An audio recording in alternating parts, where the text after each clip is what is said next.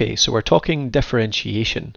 How do you stand out in a crowded podcasting space? You do it in the same way a business stands out in a busy marketplace by creating a unique proposition, a way that you're different from everybody else, and a difference that really appeals to people. Let's have a look at the options.